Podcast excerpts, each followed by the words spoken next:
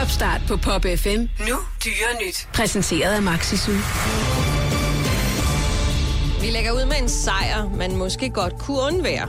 I Kalifornien, USA, har man nemlig overstået den årlige kåring af verdens grimmeste hund.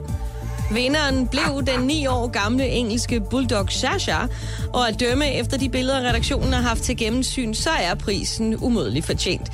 Shasha er med sin skæve ryg, tætsiddende og sammenknebne øjne samt den 40 cm lange tunge en utrolig grim hund.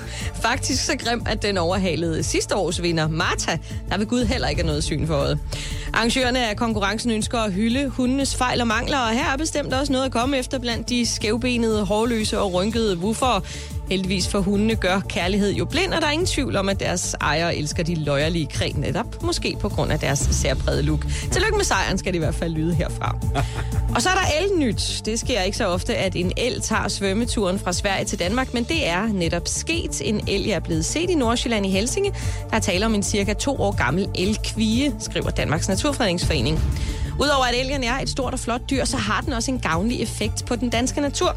Elgens adfærd er god for biodiversiteten, altså mangfoldigheden i dyre- og plantearter. Store pattedyr som elg og bison rydder nemlig krat og buskaser, og det gavner plantevæksten.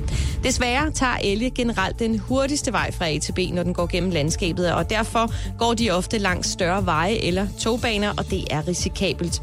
Biolog Bo Håkonsson fra Danmarks Naturfredningsforening tvivler på, at vi vil se en vild elbestand i øh, Danmark. Dels fordi det som oftest er en enkelt el, der svømmer til Sjælland, og dels fordi, at den danske natur er så gennemskåret af marker og veje. Og sandsynligheden for, at elgene påkører sig simpelthen for stor, fortæller han. Der er altså ikke nogen grund til at finde krudt og kugler frem, hvis man hører til dem, der heller så elgens hal end to. Sol, strand, sand og vand, det er højsæson for badegæster og sælunger langs de danske kyster. Ofte er sælungerne på stranden uden en voksen, men det skal man ikke lade sig bekymre af, siger dyrenes beskyttelse. Når man ser en sælunge på stranden, er det vigtigt at holde lang afstand til den. Sæler er nemlig meget følsomme over for forstyrrelser af mennesker, siger Michael Carlsen, der er biolog hos dyrenes beskyttelse.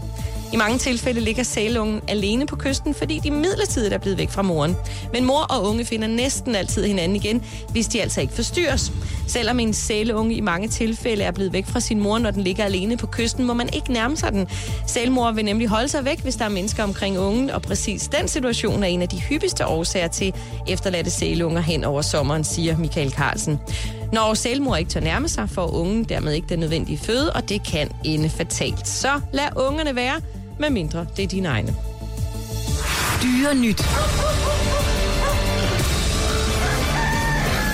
Præsenteret af Maxisu. Kærlighed til kæledyr. Det her er Topstart på Pop FM.